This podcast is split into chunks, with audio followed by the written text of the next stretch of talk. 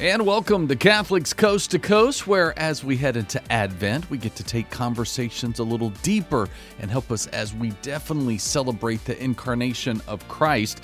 I'm Ace McKay, your host, and remember, you can always take these podcasts with you as you travel during the holiday season. Just go to EWTN.com slash radio to make sure you download and check out future or previous episodes that you might have missed. This week, we're going to jump right into the discussion of how should married couples really understand submission in marriage? Is it the outdated practice or a misinterpreted piece of Christian wisdom? In this week's episode of Pre Cana with the Pope, Father Mike's video is explored in a true essence of submission in marriage and then drawing from ideas of Pope John Paul II along with our experience in marriage and the challenge of a false dichotomy from Ephesians 5. Let's get into Pre Cana with the Pope on this week's Catholics Coast to Coast. You're listening to Pre Cana with the Pope, a podcast aimed at restoring confidence in marriage and family life.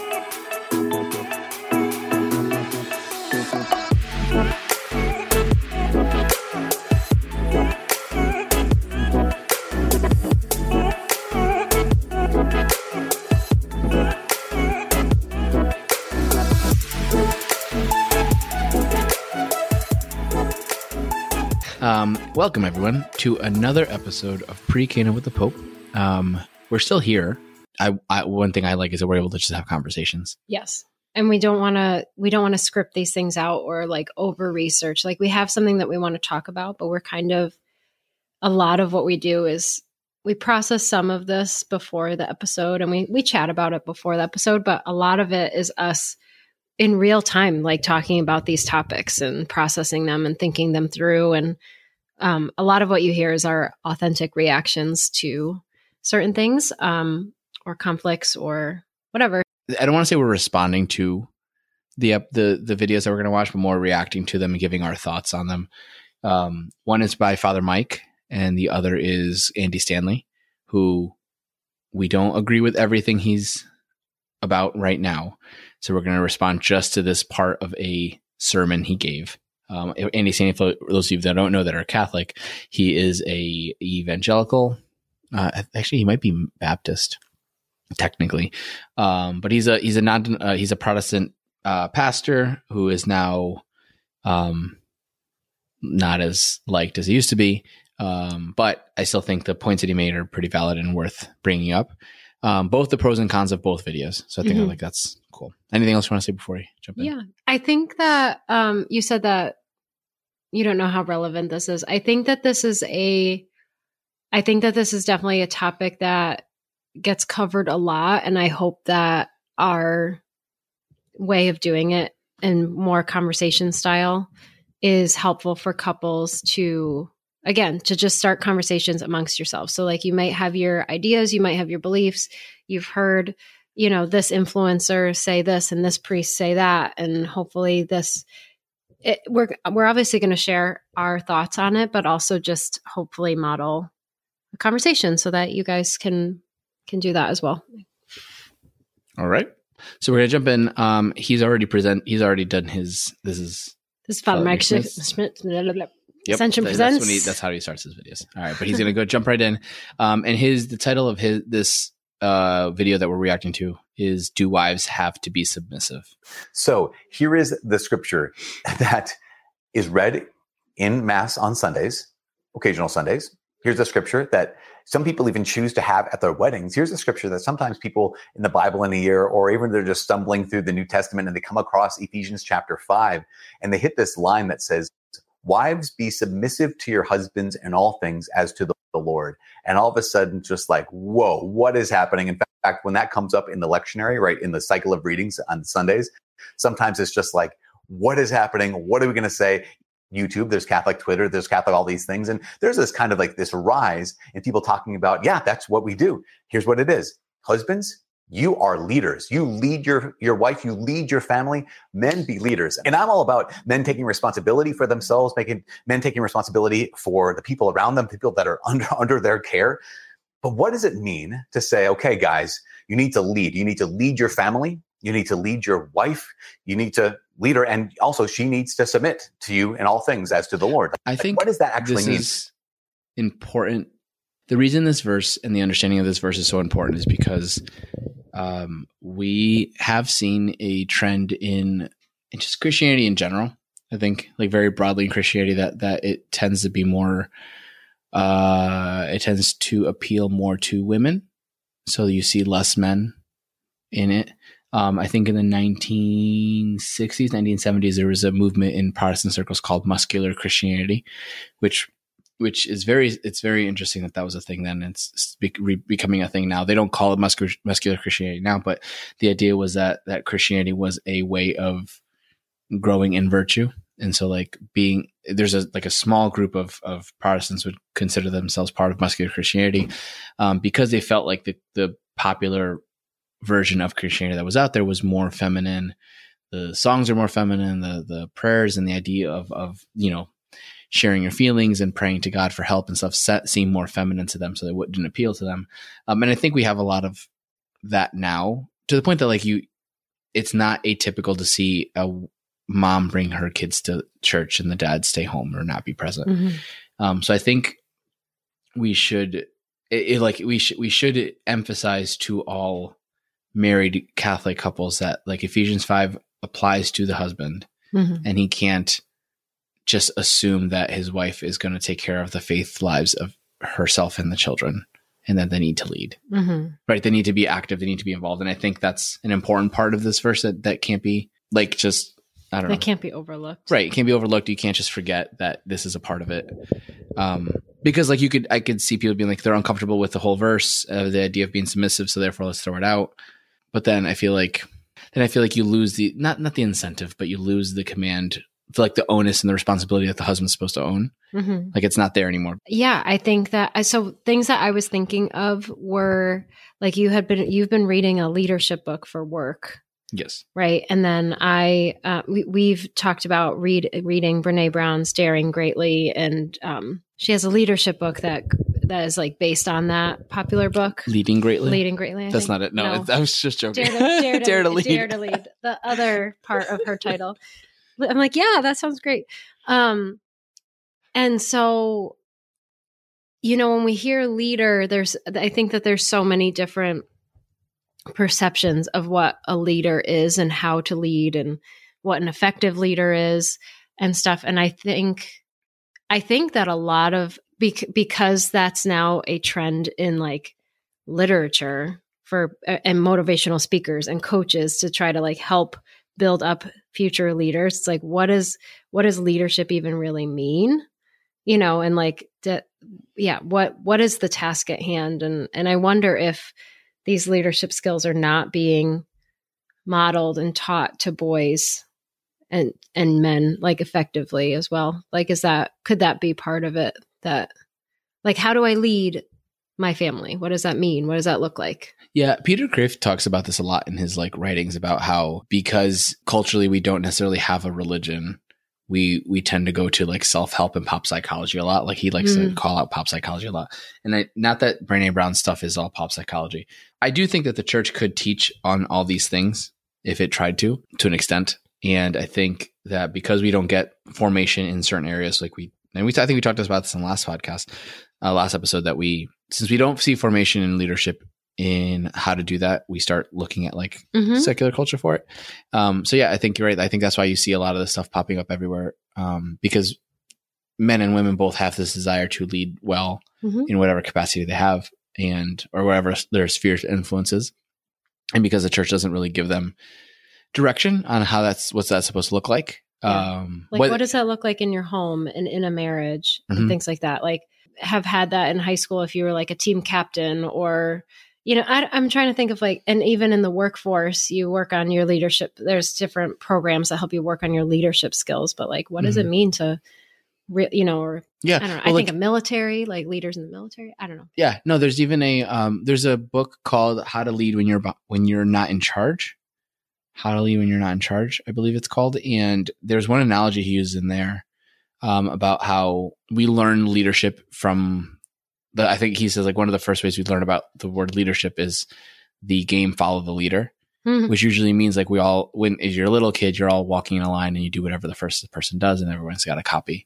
Um, and you assume like that's what leadership is, is like one person's in charge and they tell everyone else what to do. And if you're a follower, you have to, and I think we, we create a dichotomy like that of like, you're either a follower or you're a leader. So like, so then I, I see the, the idea of submission in families be, be skewed because like women may not want to even encourage their husbands to be leaders if they feel like a leader is someone who just tells you what to do Bosses you around. and yeah. yeah and then then and, and then you're either a leader or you're a follower if we have that false dichotomy in our head uh, Mm. dichotomy being like dichotomy is a thing like there's one or the other so like it's a it's a false narrative that we create but like if we feel like if i make my husband the leader then i'm that means i'm a follower like there's no other option Ah, like there's no incentive to to, which would to make this very controversial. right Yeah. Which and which would make but then you also then left with like then you're not saying all husbands are i'm t- i tend to lean as very like very tough on husbands sorry.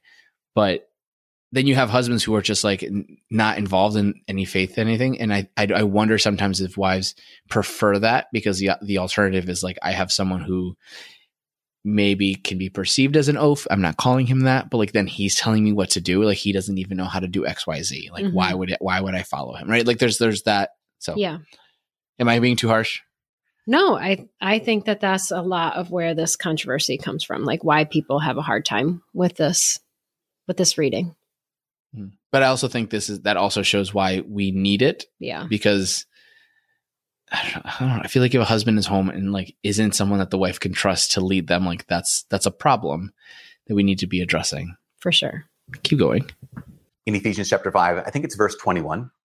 St. Paul begins this whole section by saying, Be mutually submissive to each other out of reverence for Christ. So be mutually submissive to one another out of reverence for Christ. Here's the first thing one is, Paul is saying, submit to each other. You know, I've talked to couples who have said that they hear this and out on, from the outside, it's like, oh, it just seems so like, I don't know, kind of cringy.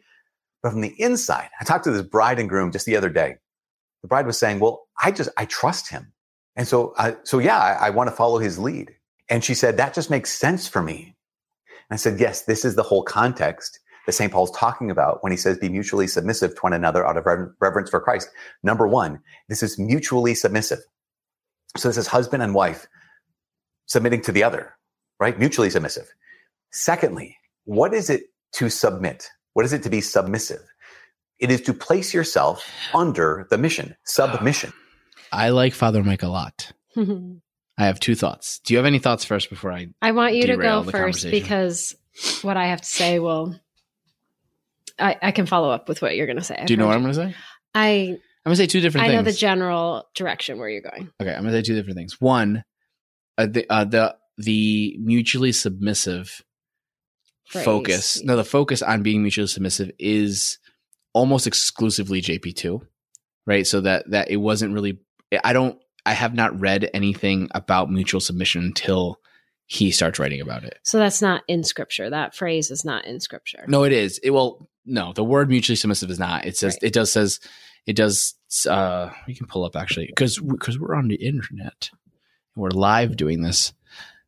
Sorry. So in Ephesians twenty one, uh, be it does it says be subject to one another out of reference for Christ. So there, the word mutually submissive is not Yeah. in Scripture, but the idea of both everyone be subject to one another that's in that's in there. Yes. Um, but but I th- my my point being that it's not a bad thing that mutual mutually mutual submission is is being emphasized now.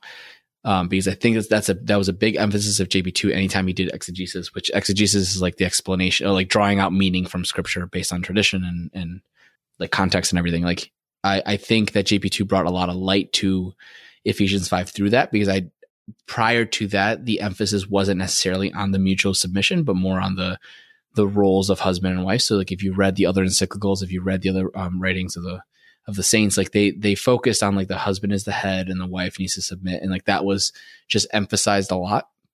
And then JP two, and I think this is through a development of doctrine, like it, and not necessarily doctrine because this isn't like a not like the Trinity or something like that, um, but just development development of the understanding of what what St. Paul is writing here and how the Holy Spirit is still speaking to that in, in our context in our in our culture. Um, St. JP two focuses on mutual mutual submission, which so I think that's a big positive. Like I, I and I, but I think that as Father Mike moves to what does submission mean, it means to be under the mission of. I struggle with that because that's taking what JP2 was saying and then move moving it to like moving to a direction that I'm like, I don't that's not what the text actually says because the word submission isn't in the text. Right. So like in the actual letter of Ephesians 5, St. Paul writes the word be subject to. Right. So he says be subject to one another out of reverence for Christ. So that's not the same word as submission. So like St. Even Paul in different translations.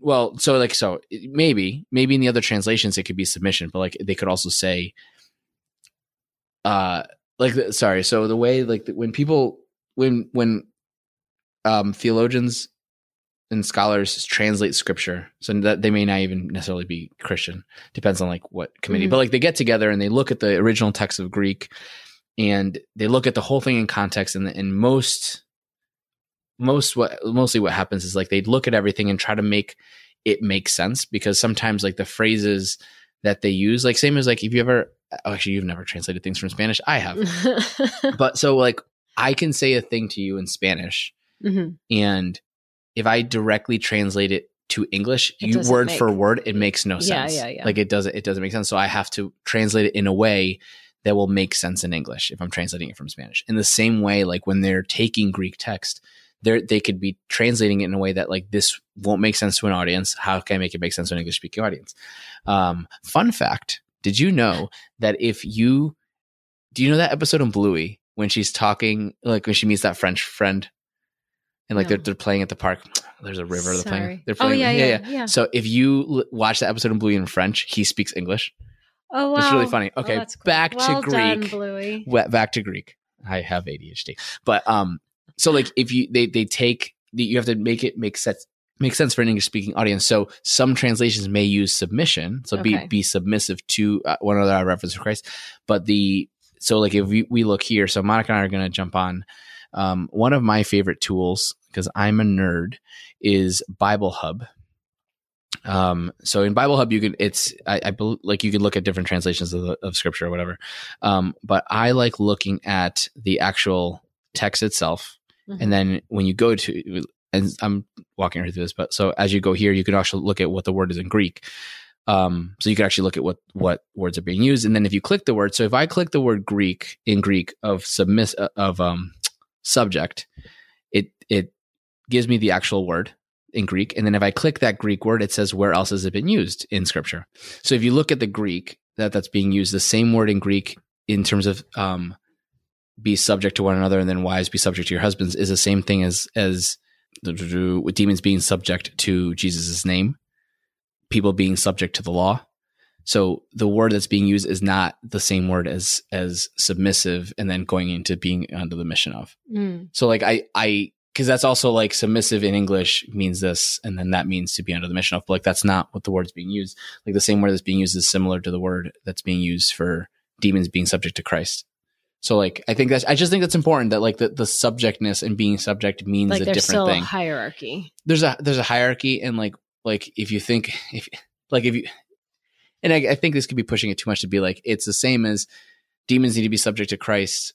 The way that demons need to be subject to Christ, that's, that's how wives should be subject to their husbands. Like I think that's a, little- that's a little harsh to say it without context, but that's also the word that St. Paul is using. hmm So I don't I don't think you do it justice by trying to soften it by using an English the English translation to explain it. hmm Does that make sense? Yeah. So like there's there is a level of hierarchy and authority that is being talked about here. First, out of to to one another out of reverence for Christ. I think it's important to unpack, um, but not necessarily through the idea of being under the mission of. hmm So that was my that's my full thought. Um. So the point I wanted to pi- the like make sure isn't lost that he that he brought up was um speaking to a new bride and her her um like willingness and not acceptance but like her um enthusiasm for this idea because she trusts her husband and i Mm. think that that's a really really important thing that like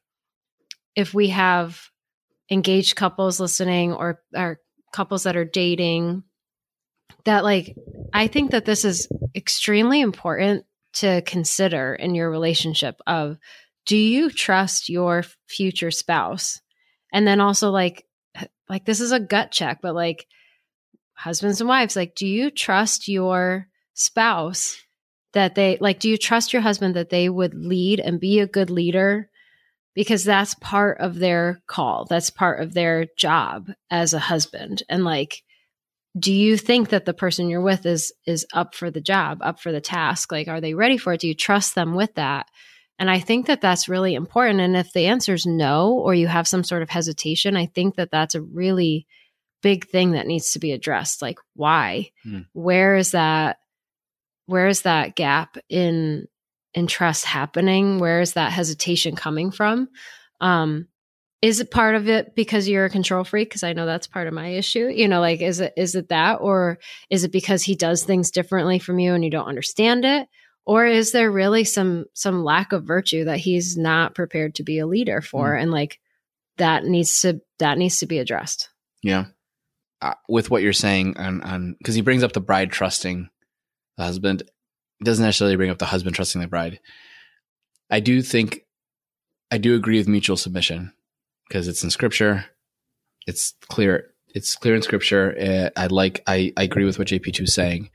Um, I think the point that a lot of people struggle with is like, well, does that mean we both are we both are subject to each other in the same way? mm-hmm. And I think that's no, Yes. because there needs to like there's a difference between us, and it, the difference is good because of complementarity, and therefore we're not subject to one another in the same way. We are subject to one another out of reverence for Christ. In the same way that like you could you could say that he's if you want to extrapolate this for the for wider congreg- congregation.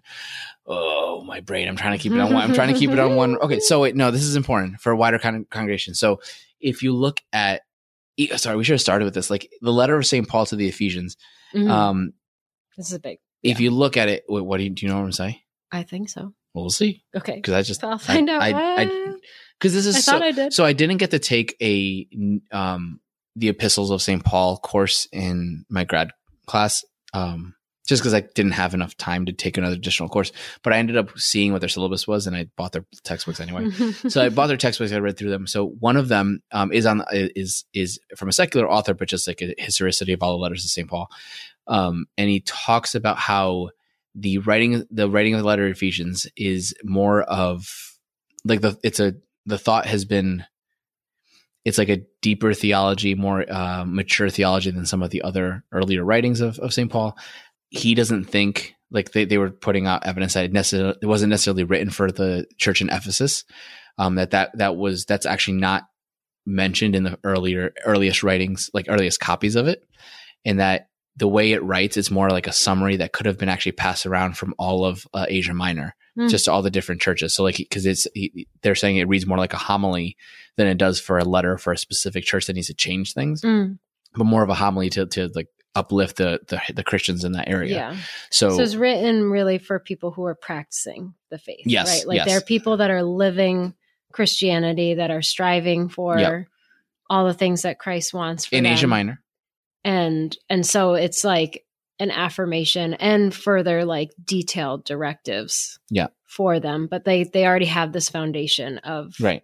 Well, and and, and, he, and from chapter one all the way to six, like he's walking them through the entire gospel message. What's Yes. what's you know the the works of the Holy Spirit, um, even leading up to this part. All of um, starts Ephesians five talking about the Holy Spirit.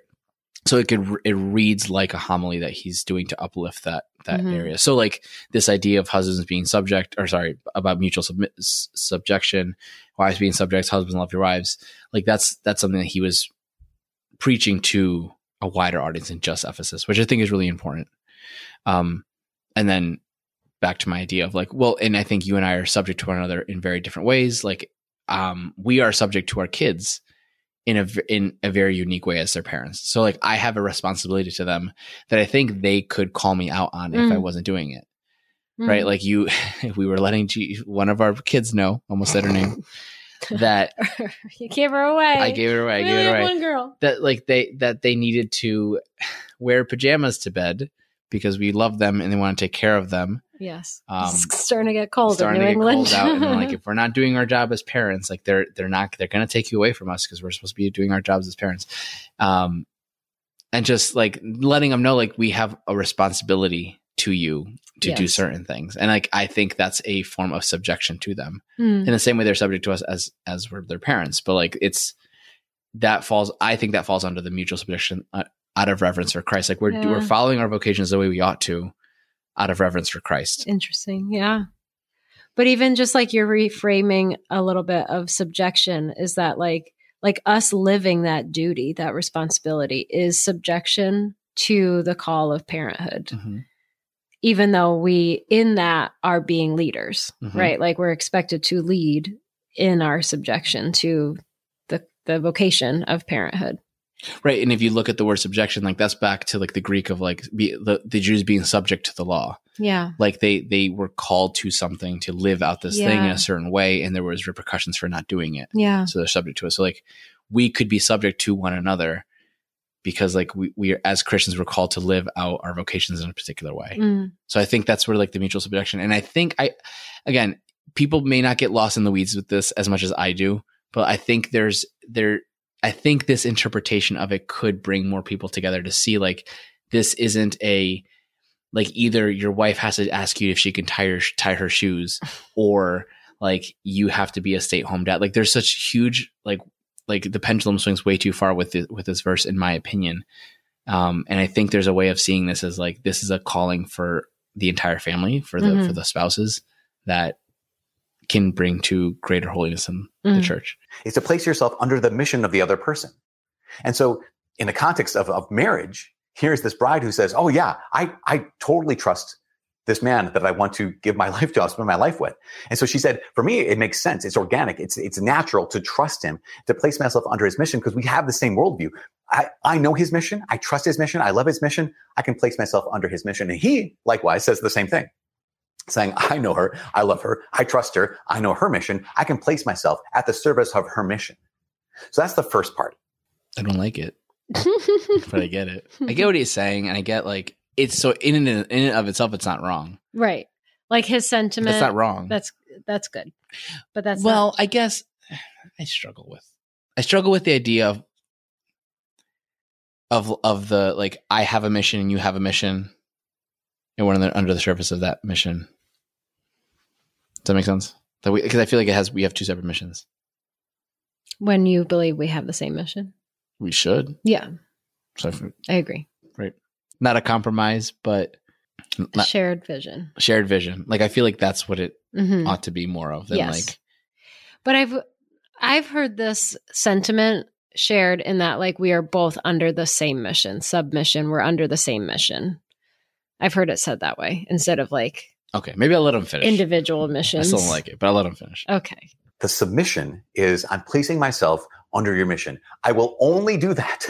I will only do that if I love, respect, trust the other person, if I actually believe in their mission. And then in that case, it makes sense. So what is mutual submission? It is a mutual race to the bottom. So husband and wife, Your eyebrows said words. well, I want to hear what he has to say. What This- does he mean by that? okay. They would love, respect, and trust the other. They would know the mission of the other. They'd be so united in that mission that it would be a, a race to the bottom, a race to serve.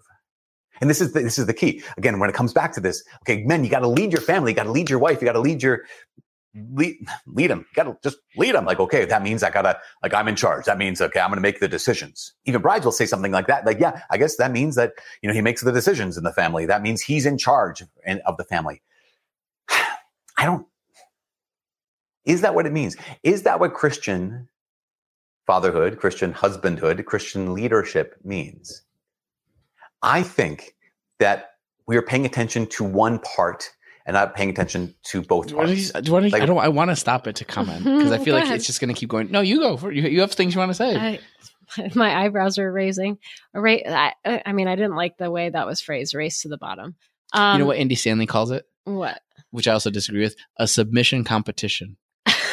oh, that's catchy. He's good. Those Protestants. We might get to his catchy. video. So I get it. When I was coaching, one of the things I did when I named captains was talked about how Jesus led through service and that captains are meant to be the the greatest servers on the team.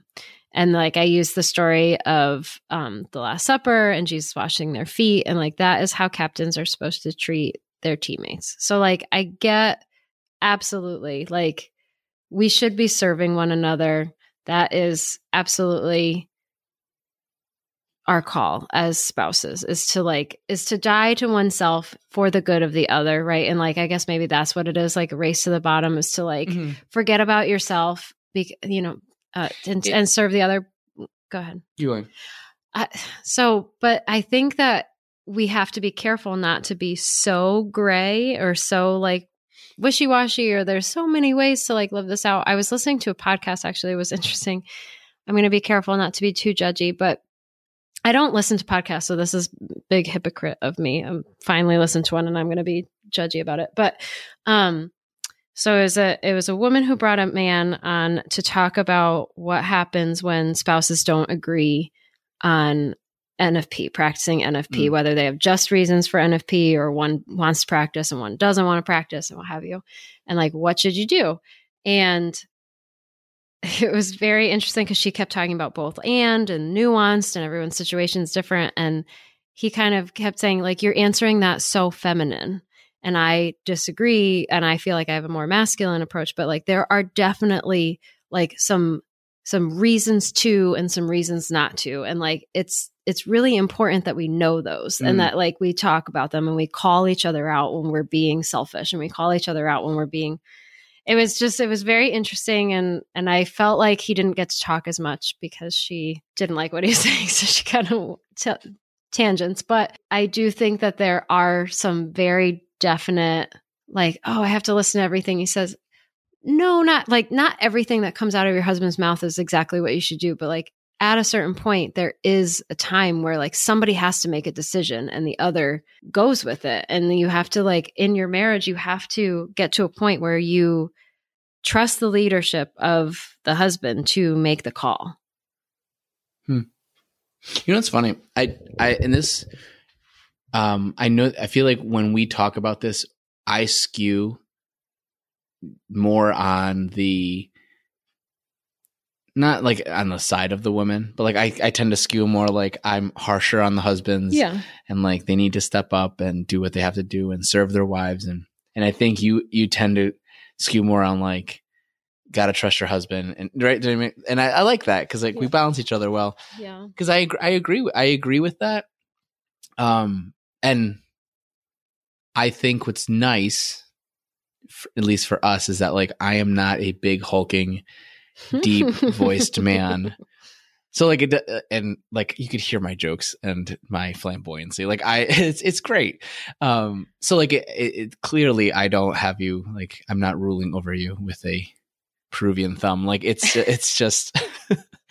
uh so like but i i i agree with you and i like the way that we live this out um because i eh, i don't know maybe this is oversharing but i feel like for most of our conversations um like almost everything is a partnership. Hmm um and if anything for most things i just defer to you because i i know the things you're better than me at. And like it's foolish for me to think that like i should have a i should have like final say over aspects of our life that like i am not as educated in. I am not as um savvy in. Like it'd be really it'd be foolish and poor leadership to do that. And i feel like that's an important aspect of leadership that we forget. Like there's a, there's a delegating but also that like realizing like you are you're limited in your abilities. Um Well, and that like, and I going back to the team analogy or the situation, but like, yeah, the captain is not the like, it's not the captain's not always the MVP. It's not always the star player, but it's also not the entire team. They are a part of the team. Like, you Mhm. still need your team to be successful, and they have skills that you don't have. You you need the you need to all be coming together and and working together in order to be successful in a team. So I, I think that that's absolutely true in marriage. And I think like, I think particularly, especially like in our season right now, a lot of the daily decisions are parenting decisions or, you know, like scheduling decisions and stuff. And I think that you trust that I am a bit more intuitive in some of those uh, areas and and I'm just mo- I'm like I'm more aware I'm more in it like I'm I'm in the mess of it and you are slightly removed because you're working and you're you're out of the house more and stuff. So I think that you I don't know if it's like defer, but like I think that you trust my judgment in a lot of these things because of of a, a, a pretty decent track record, and then also like I I think I try to share why my why with you and stuff like that. Except when I come home on a random day where I'm freaking out about finances and I cancel every single monthly subscription we have. I cancel everything and I'm like, we can't have anything anymore. Now there's now there's ads in our Spotify. and you just trust me. Thank you for trusting me. Like, I wonder what types of decisions couples struggle with making. Mm. Because I feel like from most things, I don't, I can't think of anything we're not on the same page about in, in terms of our family or marriage. Like the way the, the house is, like kids, everything. Like, I feel like think we're on the same page. I think that there were more things though that we weren't when we were first married. Yeah, yeah, no, I know. I just feel like I wonder, like, uh, say, eh, I guess maybe it's are those things like are there other things Oh, that, That- we didn't that we that we haven't e- experienced yet, Mm, right? I mean, we're gonna have to get another car soon, so maybe it's that. Oy. I don't want to think about it. but uh at least in our marriage, I feel like there's there's very little things that need deciding. Like we're kind of like, oh, because we're doing it. Not, not like that. There's not decisions to be made, but like we're kind of making them together. what decisions are we making? Oh my gosh, I feel like I make a thousand decisions a day. This Look is at- the, look okay. look at go you listen to go. go Look at listen, you go. go listen to the mental load episode. Look at you go! I'm so proud of you. This- do you? Oh man. oh yeah. Oh, like what? Like what for lunch? Like so, maybe some couples like Yeah. And like, Like, what the kids were wearing for the soccer game because it was cold out. And then like, Oh, interesting. But like, so I guess I, I would love to know from couples, like, do you, do they like, say for example, so today, like the kids had to go out and it was really cold. Like, do they like pull out the Ephesians 22 for that? Like, hey, they need to wear these jackets. I think some do. Why?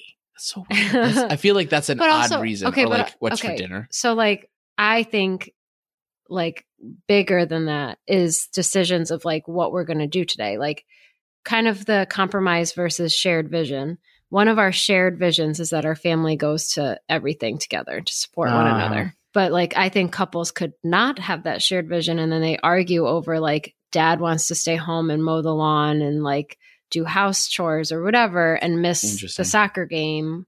And, but like, we, that's just automatic for us is that we all, Yeah. is that we go together. Interesting. So I think, well, I think then a big danger of Ephesians five twenty two implemented poorly is that, it, it- I guess the thing to keep in mind is that like we could, ra- and we being men could rationalize anything as being, well, this is the greater good for my family. So like for today, it's too cold to mow the lawn today. But if it wasn't, um, It's like actually not. it was freezing. I, am not mowing the lawn. Peruvian. My. Peruvian thumb You- will not be out there. you and your mom. I was fine. I was. Your mom, she was there. She was there. She hated. She was an Eskimo. how cold it was. she was an Eskimo. No, but so I because I feel like we could we could rationalize anything. We could rationalize that like staying home and doing all of the outdoor work is serving my family. We could also rationalize like me going to all of my kids' games and avoiding all the work is serving my family. Right? Like we could rationalize either way, and I, I don't and say like either way is serving my family and, and being a leader. Um, and I think that's why it's important to like we should be bouncing that off of our wives and making sure that we're serving them well. Like it's not like we could just eh, yeah. Can you can you imagine being going into a new company? You're the boss, and you're telling everyone how this needs to be run without getting input from the people who are actually doing it. Like that's that's what I feel like. At least what you're telling me and what I'm envisioning is that men could do it in a certain way that's like makes it seem like I'm your input is irrelevant. I'm going to do what I think my vision is, and you need to be under my vision because Yes. I'm the husband. Right. And I feel like that's and I think that's where the bas- con- backwards. I think that's where a lot of the controversy of this comes from, and why. the biblical vision of wives submit to your husbands, husbands love your wives. Just- Paul goes on to say, husbands love your wives as Christ loved the church and handed himself over for her to purify her. How did Jesus love the church? by emptying himself out, not by being in charge, not by making the decisions, but by serving to the point of death. If your husband said that, if your husband said, I'm at your service, I'm here to serve this family. I'm here to serve you. I'm here to lay down my life for you. Would you be willing to submit to your husband in that case? To place yourself under that mission of this man who says, I will lay down my life for you. And he actually does it. My guess is you probably would. And this is the last word. The last word is, we talk about these things like lead and submit and all these kind of things, sometimes it doesn't look how we think it should look. But as long as it's happening, then we just rejoice and say, okay, God, may be praised. We are striving to live according to your teaching. We're striving to live according to what you presented to us. And it just might not always look how I thought That's it a would very, look. very very good point. Because I think that's I thought that I thought it went along a lot with what you're saying, the complementarity of of how like how we do this and how we live this mm, is not just masculinity and femininity, but like the individual people mhm. too, and their charisms and their personalities and like yeah, the things that they're good at. yeah. But I feel I feel like the the even deeper the point of like it's not going to look the way you think it might look. I feel like we have a lot more to say though. I feel like we're gonna have to do another. A part do yeah, that's French. I don't. I wouldn't know. from Bluey. I'm from Bluey. um yeah i think that we because i i really want to hear the i want i want to respond and react to the andy stanley and then there was that other um reel that you sent about the um praise ezra and it was and it went on with like the 1950s Yeah, yeah. i don't know i feel like we opened that There's can of so much stuff to say. Okay, know. so, yeah but the, well, so, so I is this a part one episode I would love for it to be a part one, but I think I'd love for our listeners to to let us know if this is a direction they want us to keep going, mm-hmm. that you want us to keep expanding on, because there's more additional interpretations out there that we could keep talking about. yeah All right, keep reacting to and we will see you at the next episode. Well, the importance of mutual submission and the role that the trust and complementary play to each other. How do we do that? We'll let that help you this week. Full episodes of Pre-Cana with the Pope always available at Podcast Central at EWTN.com slash radio. I'm Ace McKay. When Catholics Coast to Coast returns, we're going to take letters from home. This podcast from St. Paul Center's daily scripture reflections from the Mass, and Dr. Scott Hahn helping us to look into grant us, we pray, O Lord our God, the consistent gladness of being devoted to you. As we celebrate Advent together, this is a lasting happiness that can continue throughout. So we take it with us as we check in with letters from home when we return on Catholics Coast to Coast. The destination for great Catholic audio programming is EWTN Podcast Central, featuring the best of EWTN radio, as well as faith filled podcasts from our friends and affiliates across the nation, all in one place, all free. If it's central to the faith, you can find it on EWTN Podcast Central. It's like podcast heaven. Visit EWTN.com slash radio slash podcasts today. Hi, I'm Scott Hahn, and I want to welcome you to Letters from Home, a podcast from the St. Paul Center, where we take a close look at the scripture readings for today's Mass. Today is Monday, November 20th. It's the Monday of the 33rd week in Ordinary Time. And I must confess that the readings for today are going to strike all of us as somewhat dark. Now, that might seem odd, but then it's also fitting because let's look around our culture, our civilization, this historical period. Don't you find traces of darkness here and there or everywhere? Well, so did the people of God. The first reading is taken from 1 Maccabees, chapter 1. In this ominous introduction to the book of 1 Maccabees reminds us of what the people of God, the Jews, faced from the descendants of Alexander's officers, there sprang a sinful offshoot, Antiochus Epiphanes. Now, that opening verse sort of disguises things because Antiochus IV Epiphanes was the one who ruled the Seleucid Empire from 175 BC to 164. And famously, it was his desecration that triggered the Maccabean revolt from 167 to 160. Now, we don't have to be ancient historians to recognize this represents one of the most frightful periods in salvation history for the people of God. Why? Well, because as the emperor of the Seleucids, or we would also call them the Greeks, the Hellenistic Empire, we read that in those days there appeared in Israel men who were breakers of the law. What? Yeah, there were Israelite people who were no longer intent upon keeping the Torah. Not only that, they weren't content with just breaking it themselves, they seduced many people. And then to take it a third step even lower, they said, Let us go and make an alliance with the Gentiles all around us. Look at the Greek word, that is diatheke, literally, let us make a covenant with the Gentiles all around us, since we're separated from them. So many evils have come upon us. And the proposal was agreeable not to every single person, but to the vast majority of the Jews, the idea of just standing in constant opposition to those who have the power and the wealth and, and the control. And so what happens?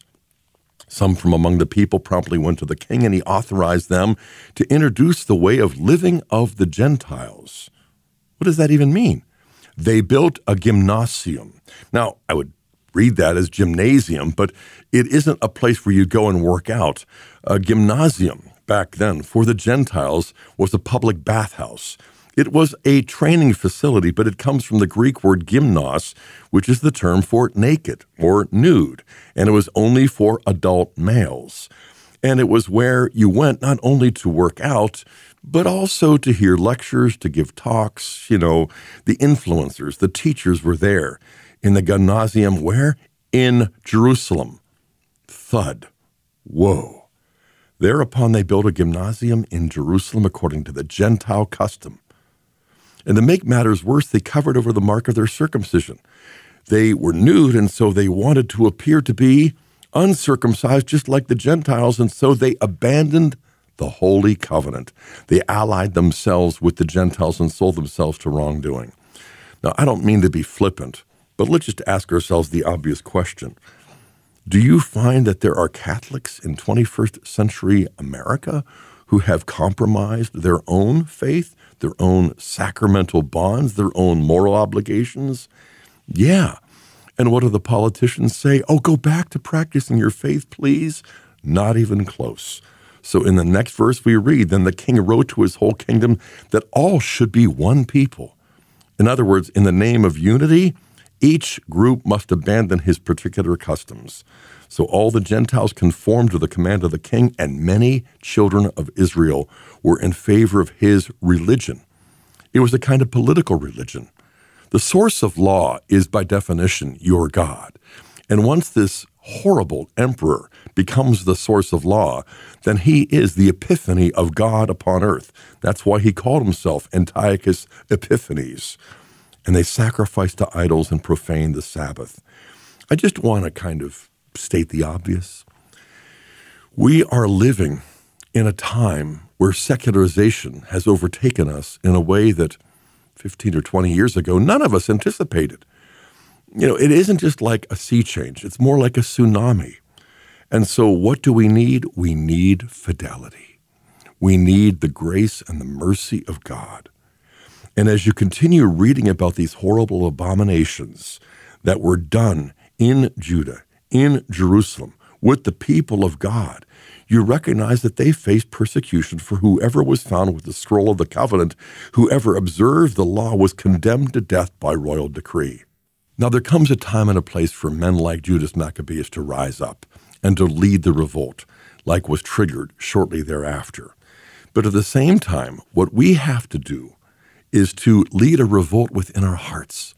That is, not to comply, not to compromise, not to cave in to the pressures, but to enthrone Jesus Christ within our hearts, upon the throne of our minds, so that what we decide to do with our time today, tomorrow, and the next day, in terms of prayer, how we drive to work, how we relate to our coworkers, how we come back home and relate to our spouses and our children, this is where the life of Christ, this is where the law of God will be lived in the most fruitful way. The responsorial psalm is a snippet taken from the longest psalm in the whole Psalter, Psalm 119. And I think it really gives us the signal to move forward in our own lives, no matter how much we feel completely overwhelmed. We are surrounded, we're outnumbered, we're outgunned, and yes, we're even infiltrated. So, what do we conclude? That this is the time that God has determined for us to become saints by being faithful Catholics. So, what is the responsorial? Give me life, O Lord, and I will do your commands. And notice the realistic tone of the responsorial psalm. Indignation seizes me because of the wicked who forsake your law. Though the snares of the wicked are twined about me, your law I have not forgotten. Redeem me from the oppression of men that I may keep your precepts. I am attacked by malicious persecutors who are far from your law. This idea of cancel culture, of these people who call themselves woke, this is not only modern, this is ancient.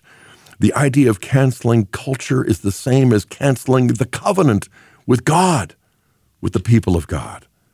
And so the responsorial ends far from sinners is salvation, because they seek not your statutes. I beheld the apostates with loathing, because they kept not to your promise.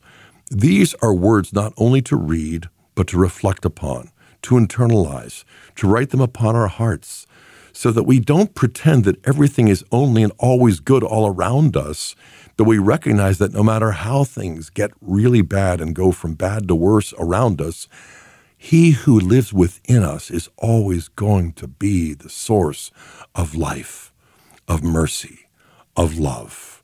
And even if we find ourselves practically blinded by the darkness that engulfs us, I realize I might sound a little melodramatic here, but you know, I, I must admit I am touched by a twinge of melancholy from time to time.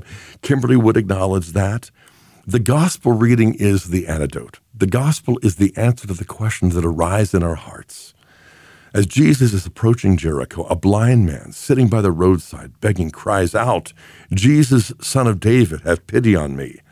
And the crowds are like, yeah, shut up, come on. But they continued rebuking him, telling him to be silent. And so he continued crying out, Son of David, have pity on me. Jesus stopped and ordered that he be brought to him. And when he came near, Jesus asked him, What do you want me to do for you? He replied, Lord, please let me see. I love what the Lord Jesus Christ says next. Have sight, your faith has saved you. This has got to be the cry that arises from our hearts. In the Latin, it is Domine ut videam. It's one of my favorite prayers. It's just an ejaculatory prayer you trace all the way back to St. Jose Maria Escriva. Lord, that I may see. Domine ut videam. It's dark. It's really confusing. I look around and I sometimes feel a little bit overwhelmed or a lot. That I may see in this time of darkness that I may see you high and lifted up, enthroned as the King of Kings and the Lord of Lords. No matter who runs for president, no matter who wins, no matter what we hear on the cable news network, we know the good news of Jesus Christ. And even if we're physically blinded by all of this stuff, spiritually we will be given the same eyesight that we will see the Son of David and he will have mercy on us and he'll give us that supernatural vision. Like a laser beam that pierces through the darkness, we will find our way all the way home and behold the face of God the Father forever as members of his beloved family. This is not rhetoric. This is not pietistic language. This is reality. This is the truth of what it means to profess our faith in God the Father Almighty who will get his sons and daughters home. So I want to encourage you to lay hold of the treasure of the Word of God, especially as we come to the close of the liturgical year where we're hearing more and more about judgment, darkness, the second coming, because we know that Advent is right around the corner and we're going to be celebrating the joy of Christmas in a matter of weeks. But let's not press fast forward. Let's allow ourselves to really recognize that here and now the Word of God will illuminate the path before us. In the name of the Father, and of the Son, and of the Holy Spirit. Amen. May the Lord richly bless you until we meet again. Take care. Great reflections as we head into the Advent season. Letters from Home, always available at Podcast Central at EWTN.com slash radio. Catch up and always make sure you tell your friends, share, subscribe, whatever you need to do so you don't miss future episodes. That's going to do it for this week's Catholics Coast to Coast. Thanks for spending time. I hope you had a great Thanksgiving. And as we head into Advent, we'll have more great programs and conversations that help to deepen our walk with God. Remember to let God define who you are, and I'll see you again on Catholics Coast to Coast.